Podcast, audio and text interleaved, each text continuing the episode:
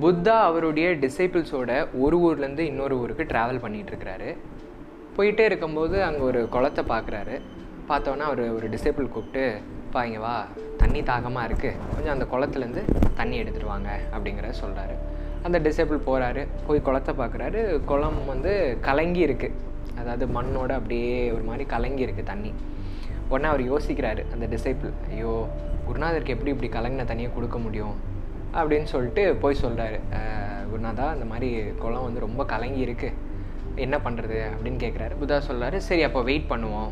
அப்படின்னு சொல்கிறாரு ஒரு ஹாஃப் அன் ஹவர் ஆகுது. அப்புறம் புத்தா என்ன பண்ணுறாரு அதே டிசைப்பில் கூப்பிட்டு இப்போ தண்ணி எடுத்துகிட்டு வாப்பா அப்படிங்கிறத சொல்கிறாரு அவரும் போகிறாரு ரொம்ப க்ளீனாக இருக்குது அந்த குளத்துல தண்ணி. உடனே அவரும் எடுத்துகிறாரு எடுத்துகிட்டு வந்து கொடுக்குறாரு. கொடுத்த உடனே அப்போது புத்தர் சொல்கிறாரு அட தண்ணி எவ்வளோ க்ளீனாக இருக்குது என்னப்பா பண்ண அப்படிங்கிறத கேட்குறாரு உடனே அந்த டிசைபிள் சொல்கிறாரு நான் எதுவுமே பண்ணல குருநாதா. இவ்வளோ நேரம் நம்ம இங்கே உட்காந்துருந்தோம்ல அந்த டைமில் அந்த அழுக்கெல்லாம் மேலே இருந்த அழுக்கெல்லாம் அப்படியே கீழே செட்டில் ஆகிடுச்சு ஸோ நான் மேலேருந்து தண்ணி மட்டும் எடுத்துகிட்டு வந்தேன் அப்படிங்கிறத சொல்கிறாரு அப்போது புத்தர் சொல்கிறாரு இதை மாதிரி தான் நம்மளுடைய மைண்டும் நம்ம வாழ்க்கையில் எவ்வளோ பிரச்சனை குழப்பம் போட்டி பொறாமை வருத்தம் இருந்தாலும் கொஞ்சம் கலக்கமாக இருக்கும். அதை கொஞ்ச நேரம் அப்படியே விட்டுட்டோம் அப்படின்னா அதெல்லாம் செட்டில் டவுன் ஆகி சரியாயிடும் அப்படிங்கிறத சொல்கிறாரு